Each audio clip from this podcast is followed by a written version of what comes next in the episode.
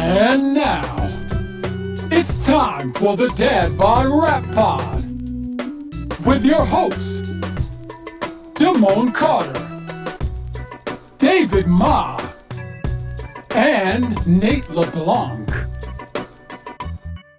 All right, Dad Bod Rap Pod, we are back. Every week we have interviews with people moving and shaping the culture. Today is no different. Joining us in Zoom, we have illustrious MC Vast Aire, who you might know from Cannibal Ox fame and his slew of other releases. How's it going, man?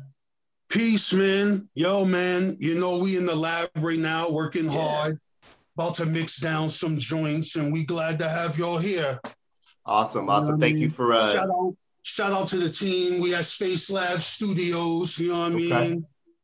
Oh, it looks wavy in there. We got the lighting and everything. It's wavy, you know what I mean? I'm gonna move the camera around so y'all will be able to see stuff, you know what I mean? I low-key thought y'all was in the strip club when I first seen the lighting.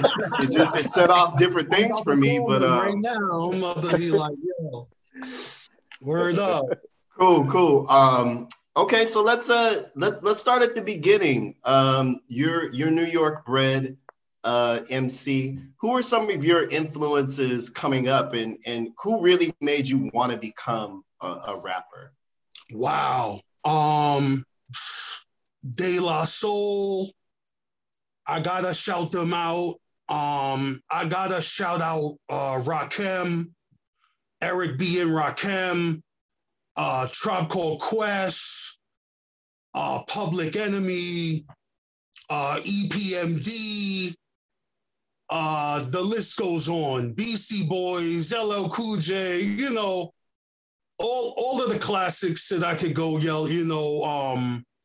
I'm a Mount Vernon. I was born in Mount Vernon, so I gotta shout out Pete Rock and CL Smooth, and I gotta shout out Heavy D. So, yeah, Heavy D and the boys, you know, shout out to my brother, Pete Rock. We need to work again. Let's go. Let's get it popping. Yeah, you know, all of the classics that you think you can name off, they all inspired me in some way, shape, fashion, or form. And I'm indebted to them, definitely. Dope, man. Thank you for that. You know, we want to jump right into the celebration of Cold Vein. And I want to talk a little bit about Iron Galaxy, because I think in many ways that's the first introduction of many people to Cannibal Ox. It was released as part of a double single type thing. What do you remember about the construction of that song specifically and how it sort of set off the album? Wow. Well, it's interesting that you bring up Iron Galaxy, because any of the fanatical Cannibal Ox fans knows that Iron Galaxy was part of like a trio. It was part of like a triple single that we had blasted to college radio. Mm. Okay. If you was the shit in college radio, you got this package twice. Okay.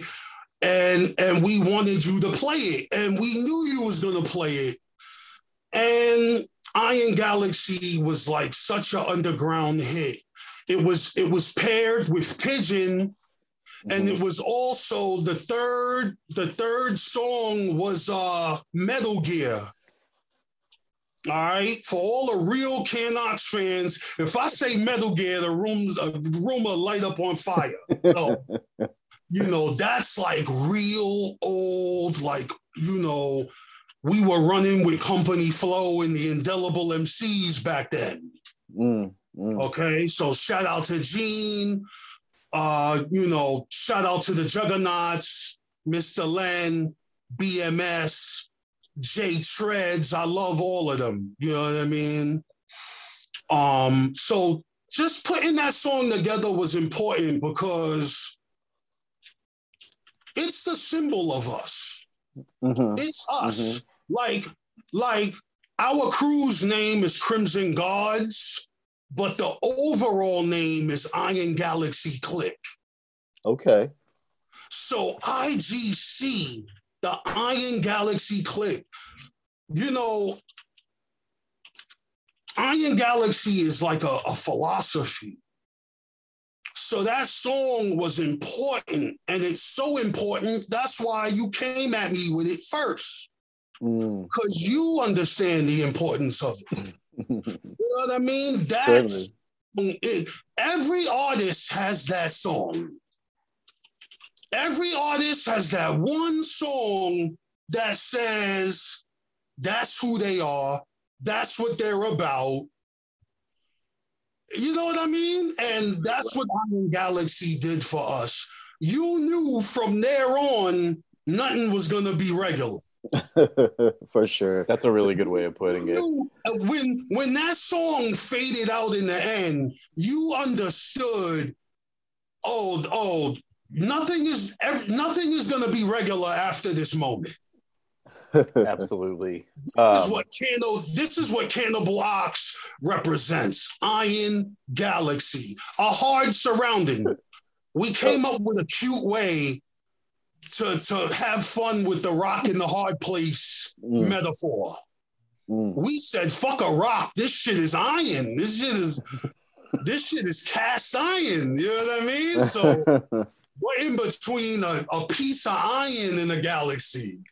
So that's how that came about, you know. We wanted an expression that just represented our hood, our country, us being black men, you know, growing up in urban inner city youth in America, in New York, in the East Coast. We wanted one phrase, and it was like Iron Galaxy. That's it. We are in an iron galaxy. It's an expression for just going through life. And life is hard. What's harder than iron? You know what I mean? Absolutely. I could try to make Adamantium Galaxy. I don't know. Yeah. That could be like a remix or something. You know what I mean? Vast, it's awesome to speak to you. I love it when rappers' real voice, their speaking voice, correlates to their rapping voice, and your voice is unmistakable. God bless all of y'all. I'm not making my voice up. You know what I mean? And shout out to the dudes that happen to do that. You know, I'm not shaming them, but yeah, me and Sadat X, Biggie, Q-Tip. We all use our real voice, man. So. Yeah. On that tip, I wanted to talk to you a little bit about your verse entrances. Like, to me, you have some of the best, most audacious first lines or first couplets in the game. And I'm thinking of tracks like B-Boy's Alpha, where you're saying some pretty wild stuff. I guess what I want to ask you is it always the first thing you write, or do you kind of reverse engineer the verse entrance as you edit? I can. It's possible. It's possible for me to reverse engineer something, but most of the time I know what I want to say first. Like, I feel like the most important part of the song is that first 4 bars. Like, I gotta draw you in, and I gotta keep your attention so you can get to 8. 12, and then finally a solid 16 or a 24, you know. But I like what you said. I can, and sometimes I do, I'll say something and be like, nah, this is the beginning. Like, I gotta bring this back up top. You know what I mean? So yeah, definitely. That's dope. Thanks for giving us a little bit of that science. I'm thinking about what you just said about nothing is going to be regular after Cannibal Ox was formed and you guys started kind of making your assaults on the world. Can you talk a little bit about that particular time in rap? And because I'm thinking when I encountered Cannibal Ox, I was like, oh, there's some different shit out there, because it was that was definitely a time of a commercial radio had its hold on hip hop in a particular way. And I felt like Cannibal Ox and all the other MCs you named that you were running with were kind of different on purpose? Was that part of you guys' ethos of saying, like, we are not going to be what's out there? I mean, I think speaking for myself and just speaking for the rest of the crew, from what I know of them personally, I don't think we define ourselves with something outside of ourselves. I think we kind of would vet among each other, among our peers. And even, you know, you can clash with peership also. You know, I respect you and I'm going to have to disagree. If I think a beat is hot, I'm going to find a way to do a song with it. And I think us all having that type of mentality of us believing in what we create, I think that's where we draw that attitude from. It's like a self-assurance that we love the music that we do. We have an idea of where it should go. There's a beginning, a middle, an end. There's a process, and let us go through that process. So I would say it's less about what's going on outside. It's more about us pushing ourselves because we were touched by other artists that pushed themselves. There were other artists that pushed themselves, and that music got to us, and we said, we want to do that one day. And I think that's where we draw that from.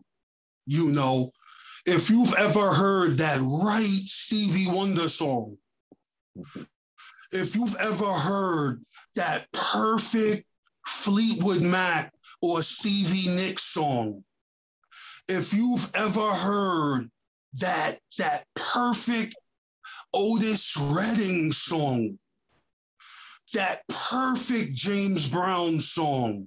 And I gotta shout out my homie that I met in Texas, Little Richard. If you've ever heard, yes, Little Richard, for the record, is a Cannibal Ox fan and friend.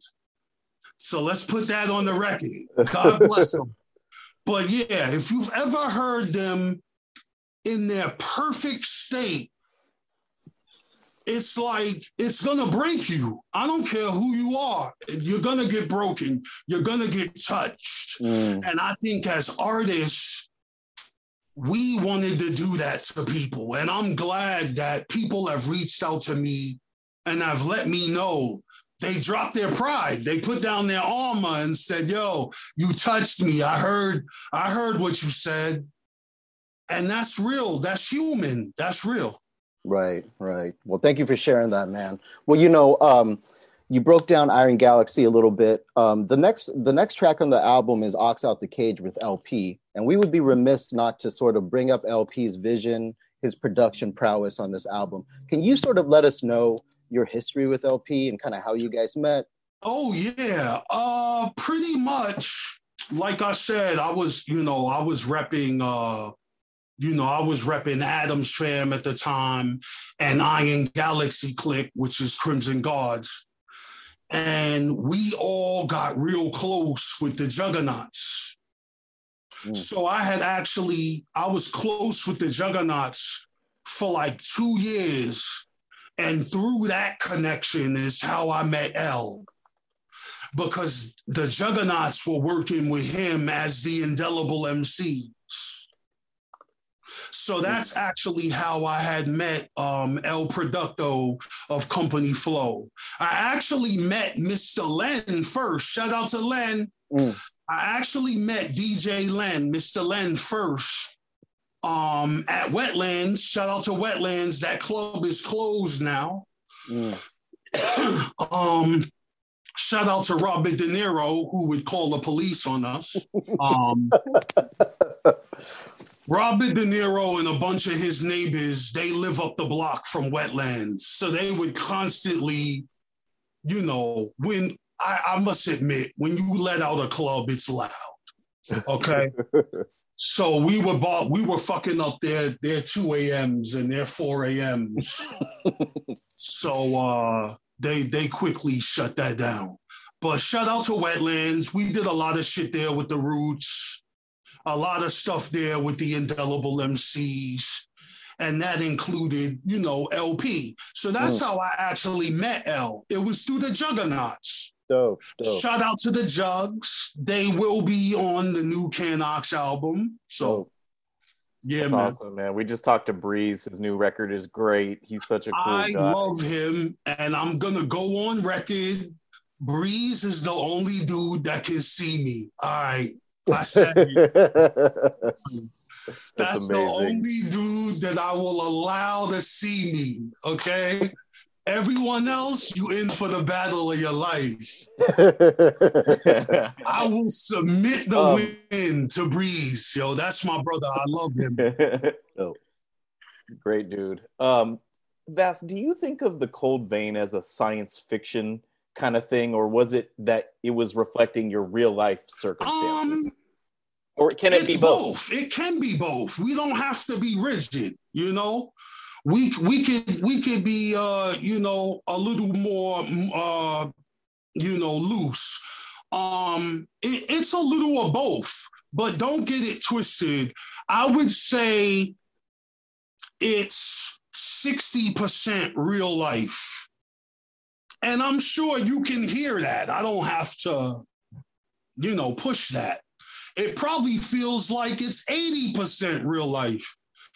It's 60% real life and 40% of creativity. Okay? So when I said my first fight was me against 5 boroughs, that's more like 3 dudes trying to rob me. I'm not actually fighting 5 districts in New York. So, you know, that line perfectly. But because I was a bigger kid, you know, nobody wanted to do a fair one with me. So if I got into beef, I'm fighting 2-3 people all the time.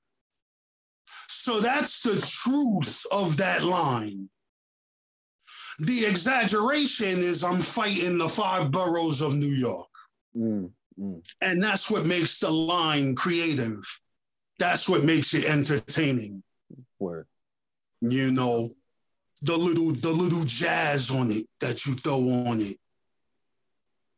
The literal line is, you know, I would have to freak how I could never have a fair one. I probably had 2 fair ones in my life, and they were similar size to me. So that don't even count. You know what I mean? When can I get the advantage? You know what I mean? Nobody wanted me to have the advantage. So that's what life is. That's a metaphor. That's a metaphor for life. Nobody wants you to have the advantage. You gotta work hard and go get it. It's an Iron Galaxy out there, gentlemen. You know what I mean? Getting the life advice, appreciate it.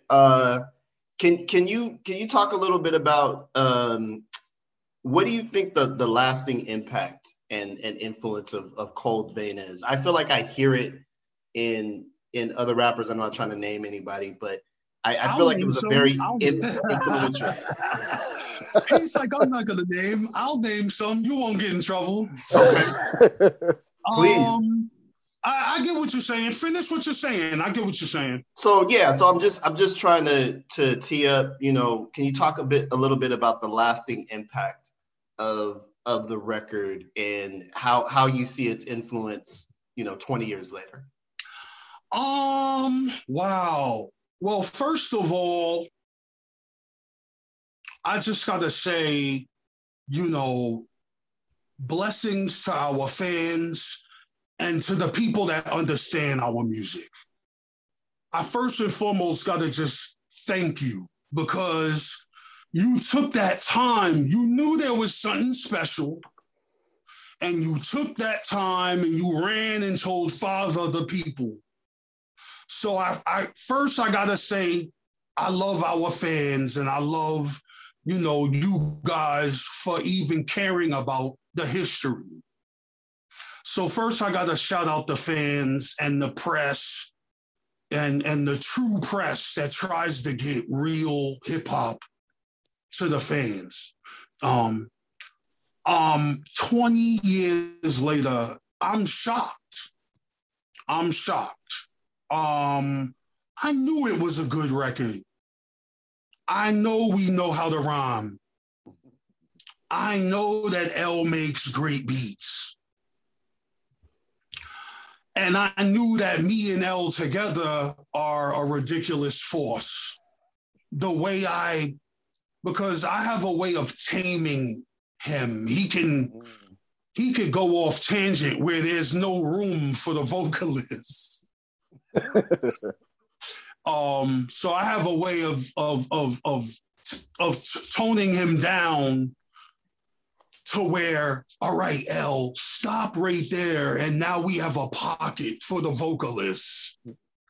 And he smiles because he knows he can zone off. So us together is that's what you hear, you know. He would make something and I would go, extend this, let's make this a hook, let's make this a bridge, and that's what you're hearing. And you're also hearing the rawness. Remember when Mega goes, I don't have an end piece on Ox, you know, out the cage. You know, that was honest.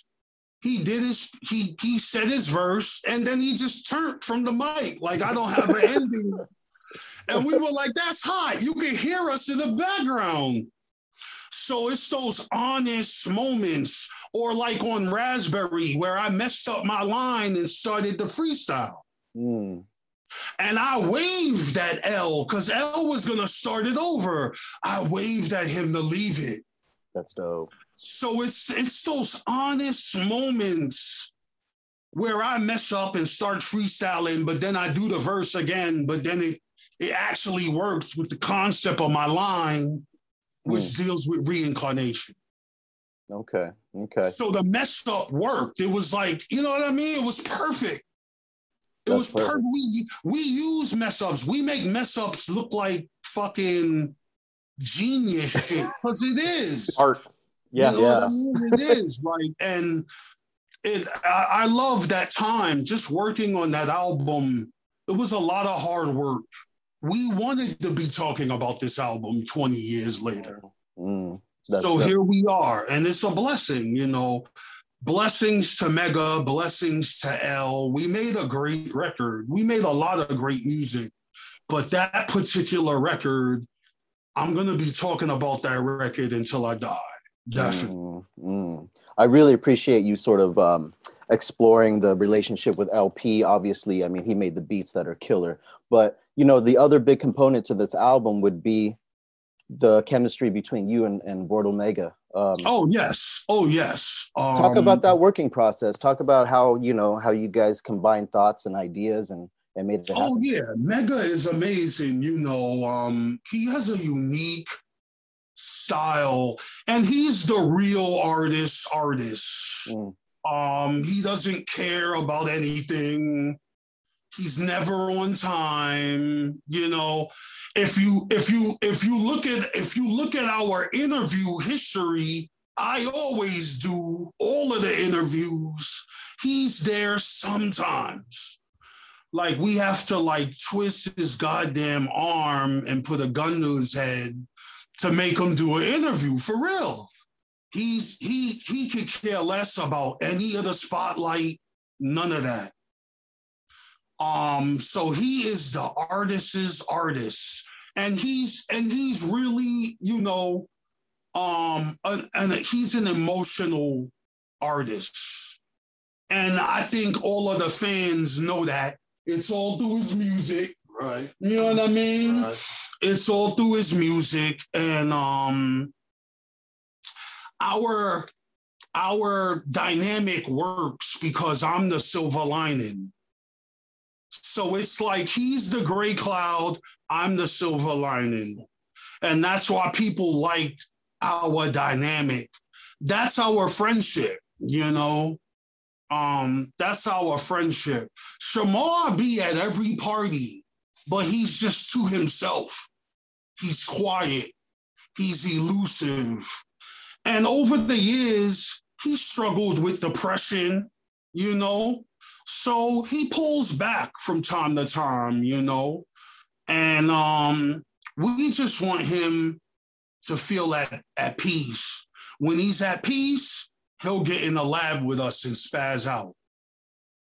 And that's what we love, you know what I mean? It's like, we just wait for the werewolf, you know what I mean? When he's at peace, he becomes like the music werewolf. And then like, you know what I mean? We work with him. I don't never want to force anything on him or manipulate him. You know what I mean? So, yeah, man. And when he's in that zone, he's an incredible. When he's in that zone, we're like, yo, we're here, let's go.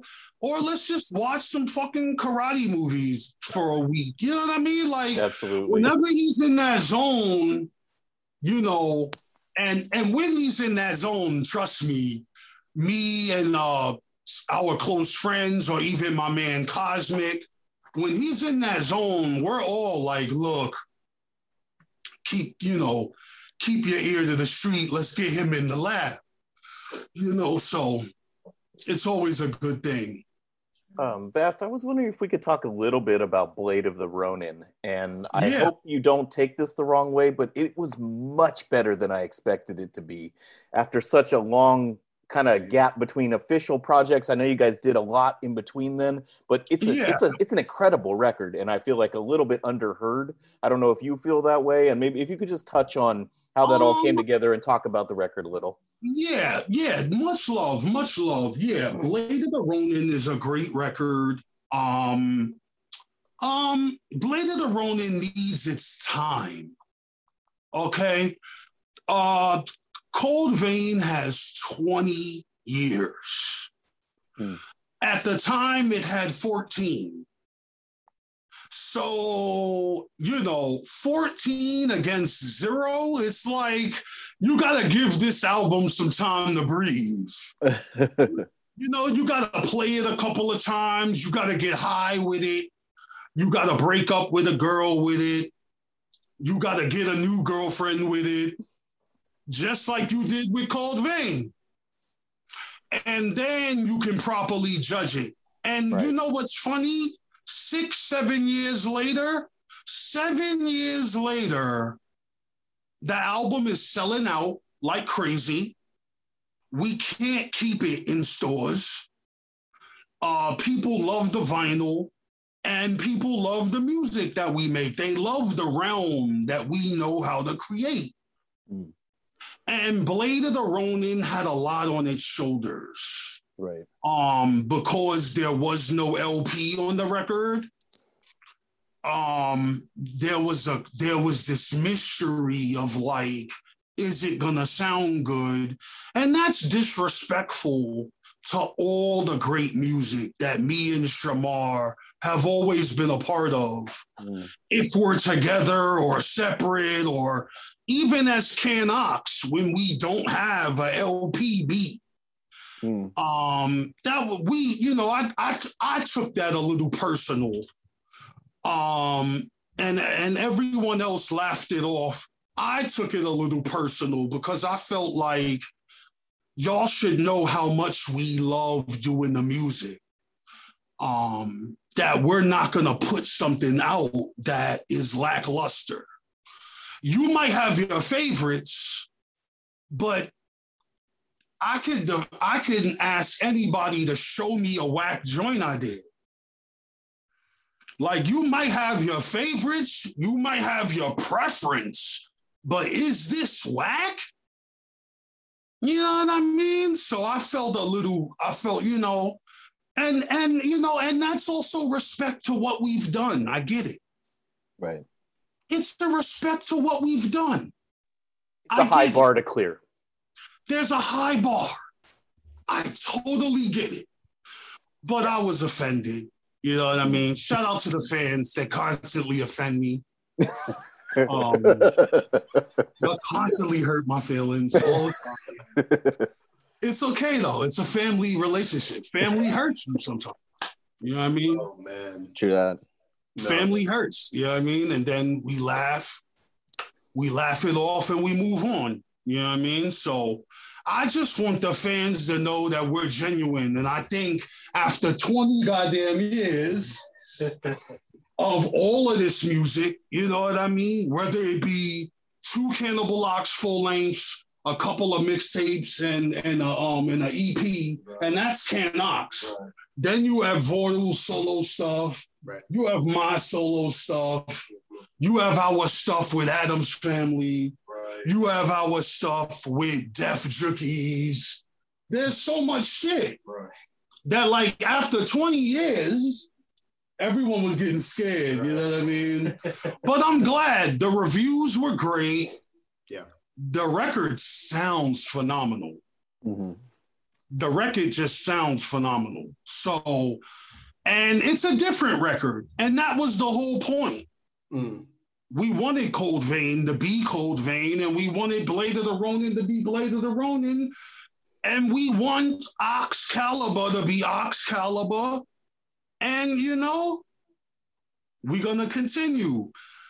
The next album coming from Cannibal Ox is Oxcalibur. Dope. And it's serious. It's a serious record. As I've mentioned in interviews before and online, Shamar retired after Blade of the Ronin. Okay. However, we still have some interesting treats, you know what I mean? So, as you know, we worked on some shit, you know, I kind of brought him out of retirement to get some shit done. Right. And, you know, we're going to move on in a classic fashion, but we have some classic mega. So it's interesting. It's a great record. Okay. So this year, Oxcalibur. Yeah. Oxcalibur is this year, hopefully. The single, I can guarantee that we'll have singles. And I'm in some discussions with some people right now. So we're trying to finalize the album. There's a few more people we got to work with. Okay. Hopefully I could get the album done by Halloween. Okay. If I get this album done by Halloween, we could get it out. Okay. It's just a handful of key people that we want to get involved. You know, I'm definitely reaching out to L. I want him to be a part of it. Okay. Dope. You know, and I want the fans to know that we want him to be a part of it. So that's gonna be dope. That's gonna be interesting. You know what I mean? Yeah. Some crazy shit. We're gonna have to do some nutty shit. You know what I mean? And a lot of people. I'm already working on the Juggernaut joint. Okay. You know what I mean? So that's gonna be crazy. I'm working on a joint with Camp Low. It's a lot of fun things. There's some fun things going on, you know what I mean? Okay. You know, shout out to Ill Bill. You know what I mean? I'm gonna just sprinkle a couple of names, letting y'all know how we coming, and it's gonna come. So. Okay, so we'll definitely be on the lookout for that. But you also mentioned you got some interesting singles that you're going to be dropping. You have some work with Doom, which we haven't heard, correct? Yes. The first single that's going to come out. Just so I could get everything clear, the first single that's coming out is Metal Ox. It has an A and a B side, and that comes out May 15th digitally worldwide. We will have a physical for it. We're setting that up, and also, and that's the 20th anniversary of Cold Vein. So I need everybody to be spinning that and repping that. And it sounds so great. Once you hear it, it's just going to hit. Matter of fact, drop that, yo. Drop that, yo. Let's go. Drop that, yo. Let them get a taste, yo. Wow. Turn that up. Try not to turn it up too high.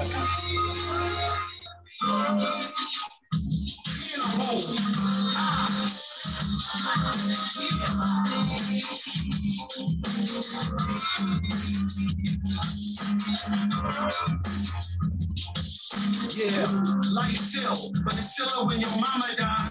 She returns to the essence beyond the skies. You ever been mad before?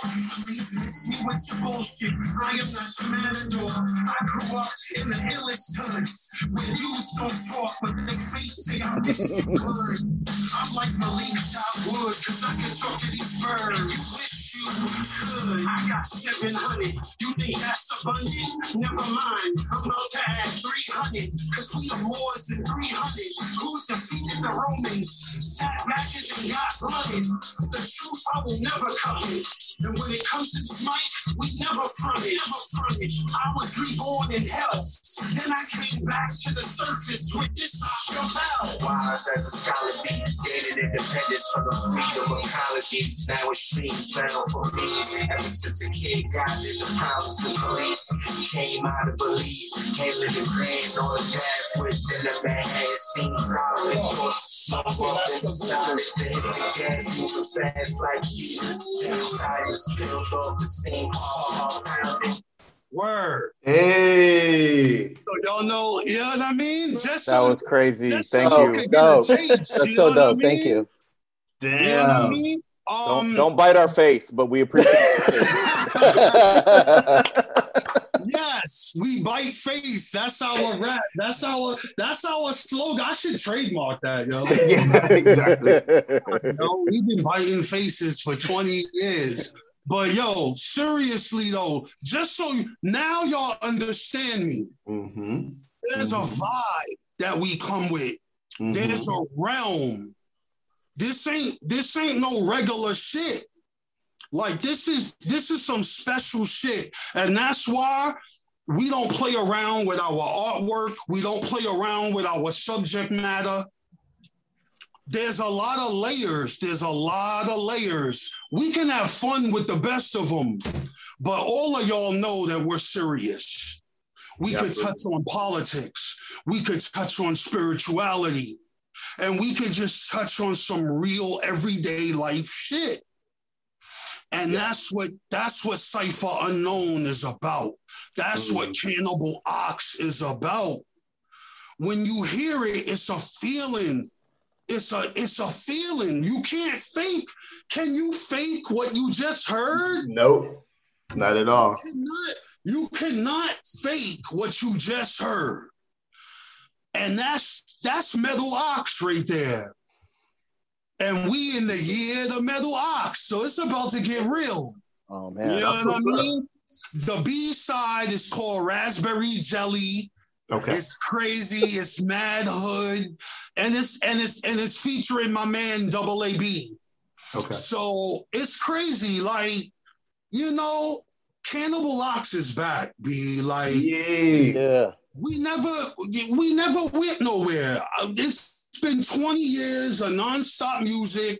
It just so happens that 2 records are called Cannibal Ox. Yeah. Right. But it's us. We don't. Clark Kent is Superman. Right. I might put on some glasses sometimes, but if that bus hit me, it's gonna. I ain't gonna get hurt. You know what I mean? Go bounce up. So it's like, yo, just like your man said, it's like, yo, Vass is using his real voice. Right. You know what I mean? He's been hearing me for 20 years. I'm not in the mic booth like you know what I mean? Yeah. Like I'm in the booth on some real shit. You can tell it's just me exaggerating. You too. You got a voice like that too. Wow, that's just your interview. I'm just saying, maybe. Shout out to Raised by Wolves. We gonna be in the lab. You know, we got plenty of drinks to finish up. So I'm gonna get him in the lab. You know what I mean? It's a good brother I've been building with for a couple of years. So you know what I mean? Man. Yeah, man. Yo, like I said, we real, we love what we do. And like I said, The proof is in the pudding. I had to let y'all hear it because we just mastered it. Sounds great, man. Sounds fantastic. Can't wait. Sounded real. Is come on, be. Yeah, can't wait. Yes. We can't wait, man. We are very excited. That's what I need to hear. No yes men here. With no yes men. No. We be eating dinner with dudes like, you gotta drop that verse again. All right, like word, like we don't play over here, man. I'd be like, word, absolutely not. That was you know what? Tweet that bass, you know. I'll tell a producer in a second that bass gotta come up. Like, don't be stingy with the bass, yo. Yeah, man, but you know, we're just honest. That's how you get the best out of your crew. Absolutely. Right. Stop being a yes man to your man.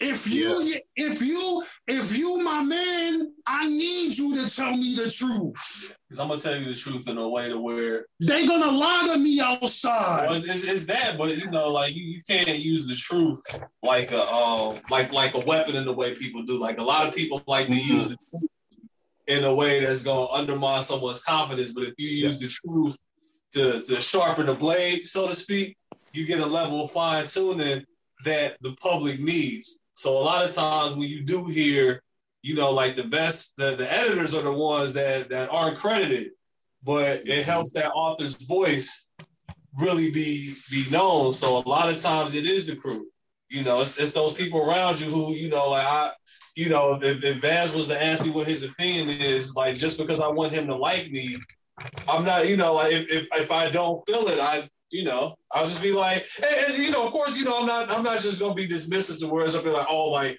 you wag B or what? It's not about that. It's just more or less is up there, like, you know, when you were at your most great, you were hitting these points or whatever. Like right now, you're not hitting these points. So in order for you to be at your greatness or whatever, I'm close enough to let you know that okay, you hit these points before. Hit these points again in this way. That's what I'm talking about. Because you know, I'm going to get lied to in the street. They're going to butter me up. Yeah. You know what I mean? They want me to do a song. They want me to do a show. They're going to butter me up. Yeah. I need my team to be real. Right.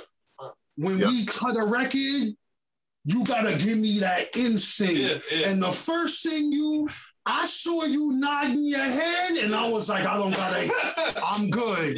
Because that's what it's about. It's that head nod. Yeah. You know what I mean? Steel sharpens steel. He's a good musician. He know how it should sound.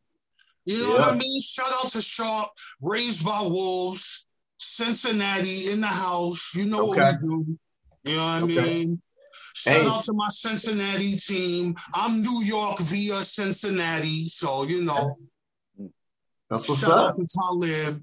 It is what it is. Shout out to Copyright. Shout out to Metro. Word up. Me and Metro are about from SA Smash.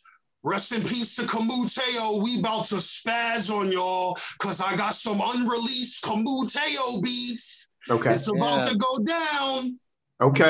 Okay, you heard it here. You heard it here first. Vast Aire, thank you so much for your time, man. We just really appreciate being able to chop it up, hear some new music, and just we're huge fans, man. Thanks for coming on. Yo, thank you. And I want to keep y'all posted. Keep your ear on my Instagram. I will be updating the fans from Instagram, Twitter, and my Facebook. And my YouTube, my Instagram and Twitter is Vast Aire 2090. That's VASTAIRE 2090. That's my official page. All real fans, hit me up. Stay updated. Word up. Even your handles are a bar. Vass, I don't know if you can see this. This is you in the basement of Fat Beats Amsterdam, summer 99. I took this picture with a disposable camera at a Company Flow show for Little Johnny from the Hospital. That's you holding the Company Flow Patriotism record. That's some crazy shit. Oh my God. God, I miss those camos. Holy shit, I had on the camos. I had on the ill camouflage. I miss those. Those were like my most comfortable pants. Oh my God, yo, that's peace, fam. So you saw us rocking Europe. Yeah. One of the best days of my life. That was, if I'm correct, that was 99. Yo, you fucking with me right now, man. Yo, this brother right here saw me 20 years ago. Yeah. And we're doing an interview, B. You already know. Your album came out on my birthday. That's why I saw it. Damn. Nah, I want to let you know, this is some real fan shit. You don't understand because there's a Fat Beats in New York. Right. We were in the Fat Beats in Amsterdam. Okay. Wow. And he was in the room. Yeah, that's good. Wow. And he took that picture with a disposable. Yo, that's props. You gotta send that to me. I will. Yeah. I gotta post that on Instagram. Absolutely. And big up that I did y'all's show. All right, cool. We'll do it around the time when we drop this interview, which should be very soon. It was a real pleasure to meet you today, man. Thank you so much. Thank you so much, man. Yeah, man. And we can talk again when the music drops. Yeah, we'd love that. We would love to. Again. You know what I mean? I love what y'all are doing for the culture. Get the real music to the culture, man. Hell yeah. Somebody's got to do it. Absolutely. Get the real shit. You know, a lot of us, look how much Doom has done. Right. Yeah. And look how fast he's gone. So the real people like y'all and other blog spots and other podcasts, it's up to y'all. Y'all, because think about it. It's y'all that are showing us the bullshit. Yeah. So who's really in control of hip-hop?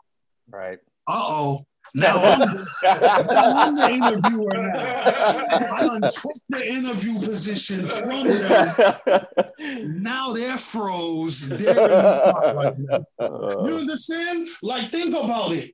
Who really controls hip-hop? Right. If you, this is my engineer. Let me shout him out. This is my engineer, Shewell Music. We're at Space Lab Studios. Is he on camera? Yep. Yeah. Hey, what's up, guys? You know what I mean? If you own the magazine and you showing the bullshit, right. Who do we blame? So if you own the podcast, right. If you own the website, the podcast, the magazine, right. And you keep showing us the bullshit, do I blame the artist? Right. Or do I blame the platform? Yeah. So we gotta big up the platforms that show the real shit, and I just want to shout y'all out, man, for real. We appreciate you so much, man. It means a lot. We go keep doing it. Much love, and we'll talk again. You know what I mean? When the music drops, it's all good. Sounds good. There it is. Appreciate you, man. Thank you so much, Vast. Much love to y'all. I gotta finish this single so it'll sound good when it drops. There it is. Thank you so much, ladies and gentlemen. Be well, brother. Appreciate love. You. Peace and love, y'all. Word up.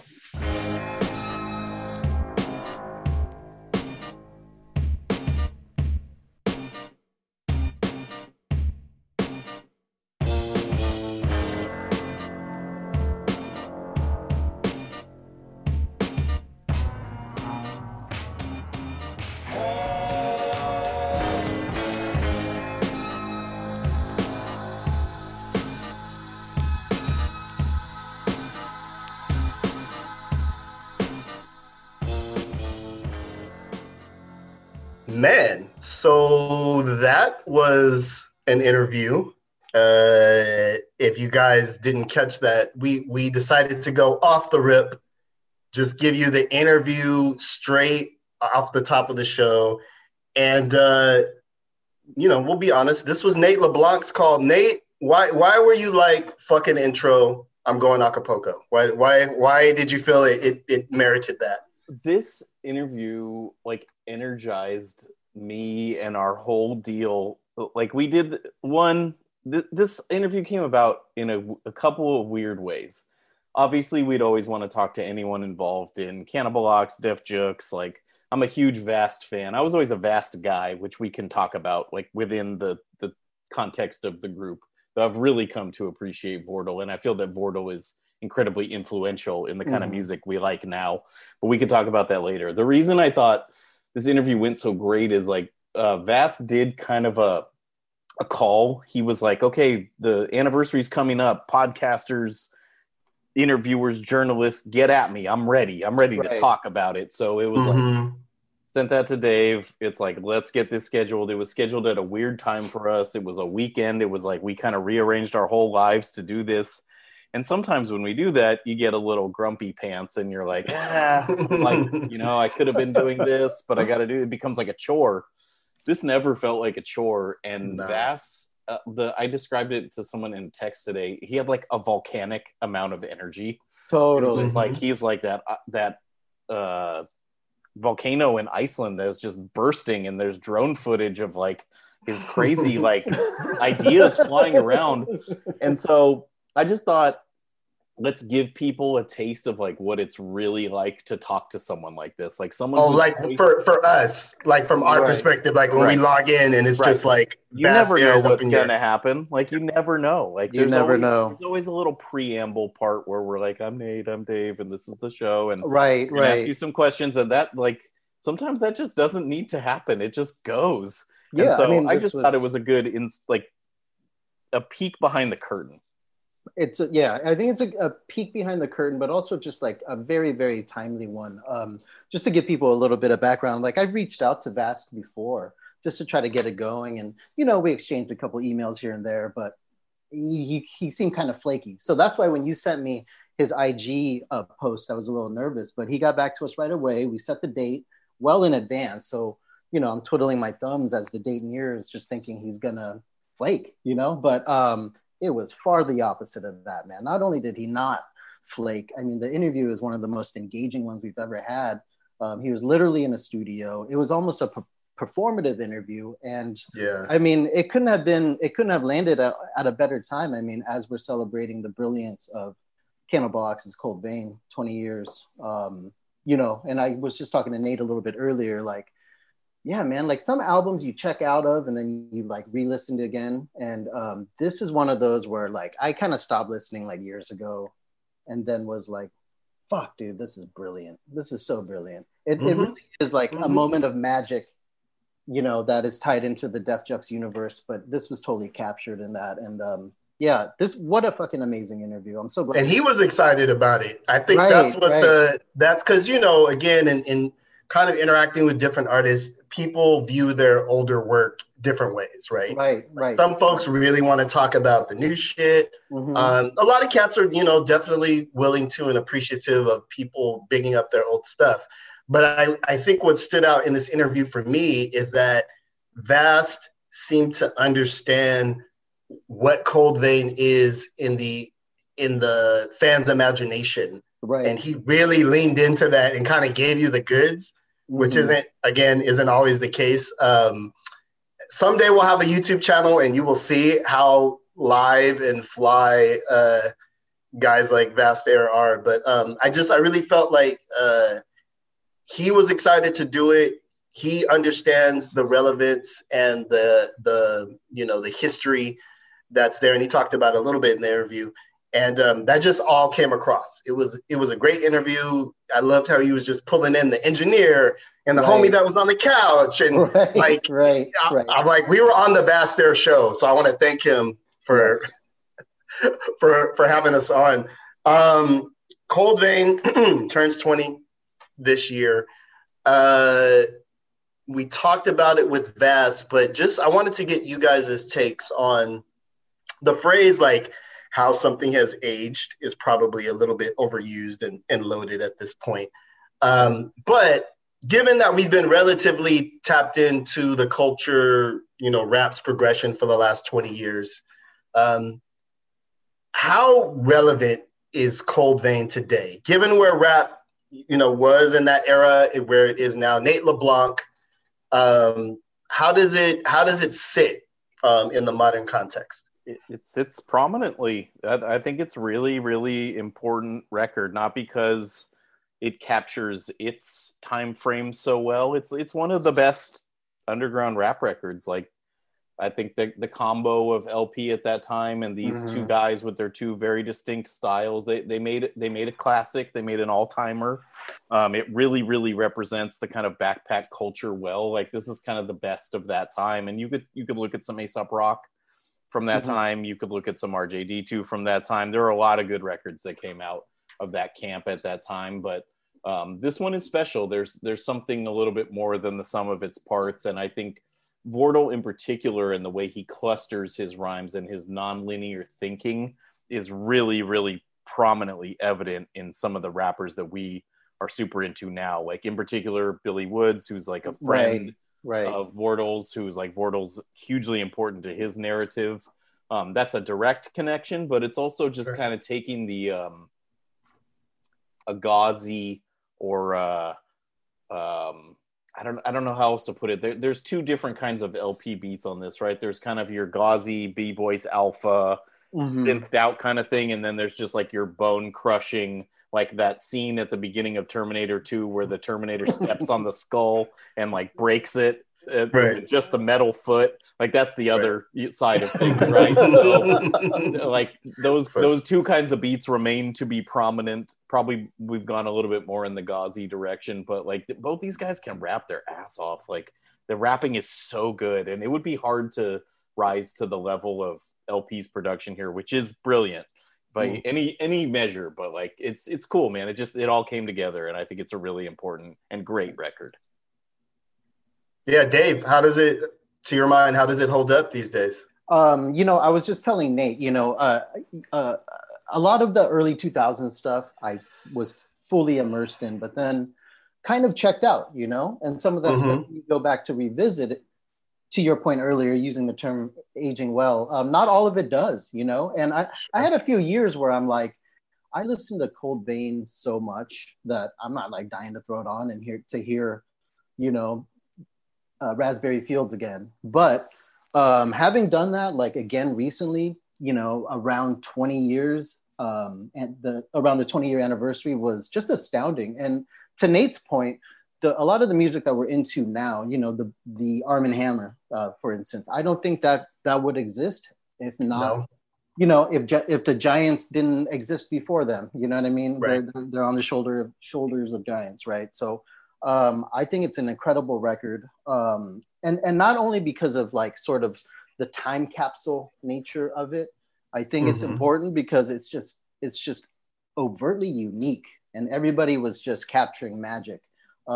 LP, I mean, we're seeing like early to mid-level LP production here, and to see this as a starting point and what he did with Van Damme and We're All Gonna Burn in Hell mega mix is just ridiculous, and we're not even at Run the Jewels yet. So I think in retrospect, this is one of the best rap albums of all time.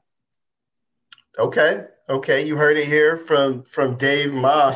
I feel like a group like Cannibal Ox for me was like life support.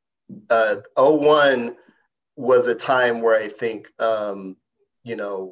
underground rap in certain circles had just ran its creative course. Like, there wasn't much left to say, and I was finding myself increasingly kind of just burnt. Dabbling in more mainstream stuff, trying to wrap my mind around like Jay-Z and all that stuff I had slept on for years and years in the early 2000s. But Cold Vein for me represented that, like, hey, there's still this really raw creative approach to the culture. And I'll call it out here. And it wasn't just white guys. It wasn't just like a bunch of underground, hip hop nerd white cats. I mean, there was a white cat masterminding the whole shit.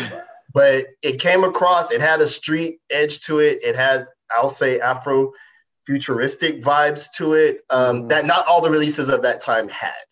And so that for me, I remember listening to that. And as we talk about Arm & Hammer and other of their kind of you know, things that grew out of that movement, I definitely think that's one of the things, is that there was a time when this type of record for a Black artist was just considered like suicidal. It's like, what are you doing? Like, you're not dealing drugs. Like, you're not in the club. You're unabashedly, you know, making this kind of art, but also street type of rap. So I think for me, listening to it again in preparation for the interview, I was struck by how sensibilities wise, they're so spot on with what is like hot now.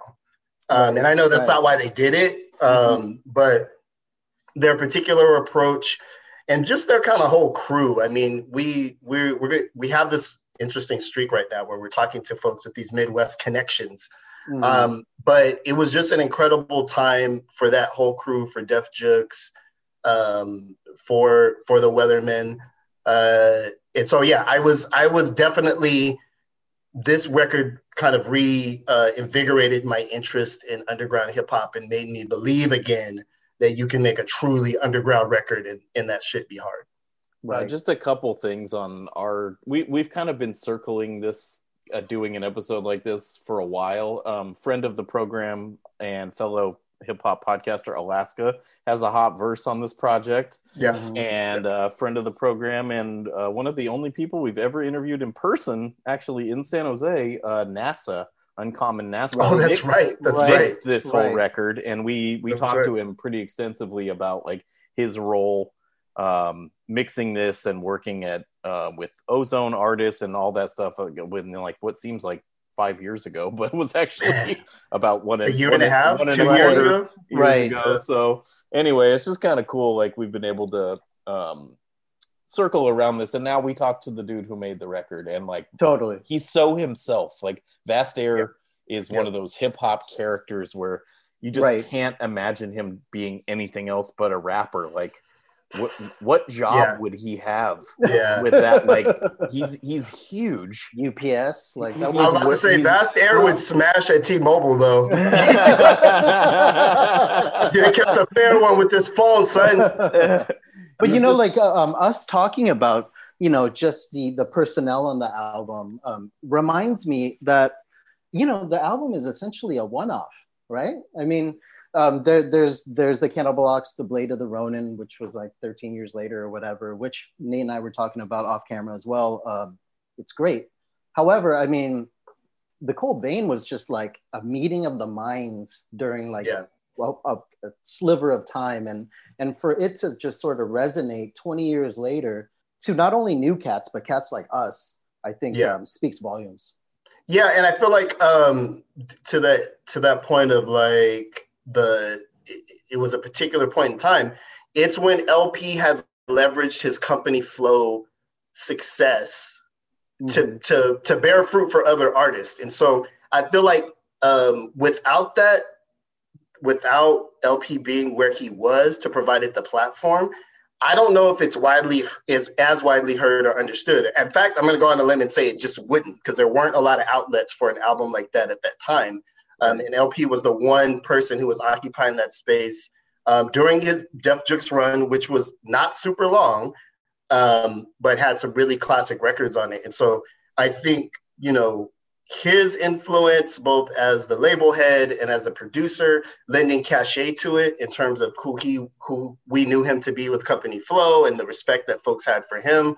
I think it just, it edges towards the timelessness, and Dave, you threw out one of the greatest rap albums of all time, and I'd love to interrogate that further, but it definitely has a timelessness that not a lot of records of that time had, and we were all fortunate enough to kind of experience it too at the same time. It wasn't like a real underground where like you find it 5 years later or something. And I think we should introduce at this point, like Open Mike Eagle's podcast, What Had Happened, was did a LP, Def Jux, Cold Vein episode last week. I think our episode that you're hearing right now is a really interesting mirror to that, and they should be kind of listened to companions.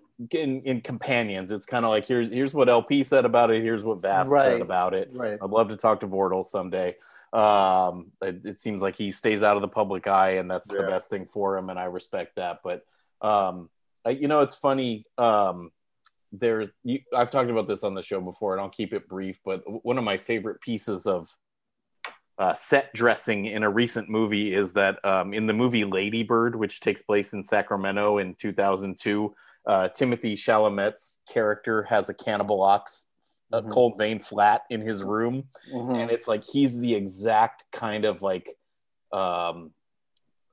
pretentious little shit, I guess is the only way I could put it, that I was at that age. And so it's just like, it's just perfect. Like it's, and that was the time when that movie came out, and I really liked that movie. That I was like, oh man, the Cold Vein, like that's a placeholder for a certain kind of thinking, right? It represents something that wasn't put there by mistake. And it wasn't like how in Encino Man, Sean Astin has a organized confusion poster, but then he looks like he listens to Red Hot Chili Peppers. This kid would really have been messing with Def Jux, like with the underground, and like how underground is it if it's in the same stores as, you know, other stuff. This isn't Fondulum, right? This is like a more substantial, available type of underground rap. But if you listen to the record, it's very uncompromising. They're saying exactly what they want to say. They're doing exactly what they want to do. And if I had any criticism at this point, I would say it's probably a song or two too long. That's the only thing I could say. 100%. Which in the CD era, you know, you kind of have to allow for that. Like albums were definitely longer. It's a 4 vinyl, no? It's two. It's two. It should be two. Then LP did release the instrumentals as two. So it's like kind of the Oxtramentals. This album. I mean, it's one of those things where you throw on and it feels like a moment, not an album. You know what I mean? So I'm delighted that we had, you know, one of the main cats on, and Vast Aire is just oozing with presence, man. So I'm just, you know, it's one of those where, like, you know, you talk to the rapper and it's just like a direct, a direct placement. Yeah. Like just direct connection. And so, I mean, the second he says, what's up, it's like, whoa, this is Iron Galaxy right now, you know? You knew it was on, and he was gracious enough to even play a joint, with it, which you heard if you listen to it. And so I believe that's the first time that's happened in 166 episodes. So I feel like, you know, when an artist is excited about their own work, especially something that happened so long ago, I can speak to the perspective of, you know, whatever level of journeyman artist that I am. I get somewhat irritated when folks only want to talk about a thing that I did, you know, many years ago. But he understands, you know, like I said at the outset, how important this is to a certain type of fan. And also, you know, he mentioned having some new stuff, which was also exciting. You know, he's got a Doom track that he's about to release, and there's another Cannibal Ox record on the way, which I'm excited about in the sense that I think rap is caught up to them. Where they were probably out ahead in 2001. So, you know, I appreciate Cold Vein and kind of just excited to connect with some of the newer works. So, you know, we here at Dad Bod Rap Pod, we'll flip it up. We'll change it up. We set precedents and then we break them. And we appreciate everybody tuning in for our conversation with Vast Aire. I want to double on the point that Nate made. You should listen to What Had Happened Was on Wednesdays, right? Correct. They drop their new episodes on Wednesdays. We drop Thursday, and so the last couple weeks there's been some interesting alignment, and I don't want to give away too much, but we're kind of keeping on that thread kind of unintentionally, which is really interesting. I didn't necessarily plan for it. I wish we had planned all this stuff out, but it's just like the way it rolls. Also, Can't Knock the Shuffle on Mondays, or as I have now started calling it, the Shuff. Nice. When you're on a first text basis with Kantrowitz, you can do that. I'm going to refer to it as Can't Knock the Shuffle. On Mondays, you know, the Stony Island mothership keeps cruising along. A lot of amazing programming, great hip hop storytelling, and I kind of want to hold that up. I saw some of Mike's tweets about getting frustrated that the mainstream media doesn't understand or respect that hip hop has these stories and that people want to hear them. I mean, this is documentation. So, I mean, as much as like as disappointing as it is that, you know, it's not really getting the shine that it does. Like, it needs to be done. And so, you know, I'm really glad Mike's doing it, and I'm really glad that we're doing it. And we, you know, it has to just be done internally, because otherwise you don't want some like intern from like some, you know, label documenting LP. You want Mike Eagle doing that. You want us talking to Vast Aire. So, you know, I'm very happy to see everything coming together. Absolutely. And it's great because, you know, we're involved with the culture. And, you know, maybe we're inching towards the day when you know, some of these outlets will pay for some of these stories. But we are the trailblazers of this. And we're proud to be a part of the Stony Island Audio Network. As you know, we are on social media at Dad Bod Rap Pod on Twitter, at Dad Bod Rap Pod on IG. We are selling mugs. Look, it's mugs or drugs, people. You buy the mugs, you keep us from going back in the kitchen. But yeah, we still have some mugs left. You can check out our pinned Instagram and Twitter feeds and click to find out how to get yours for you and your family. Is there a gift giving season coming up? I'm trying to connect this. For Mother's Day, for every mom needs a Dad Bod mug. So cop the mug, help us stay afloat as a podcast and continue bringing this great storytelling that you've come to expect here from the Dad Bod Rap Pod. So with that, we will adjourn for this episode. This is the Dad Bod Rap Pod.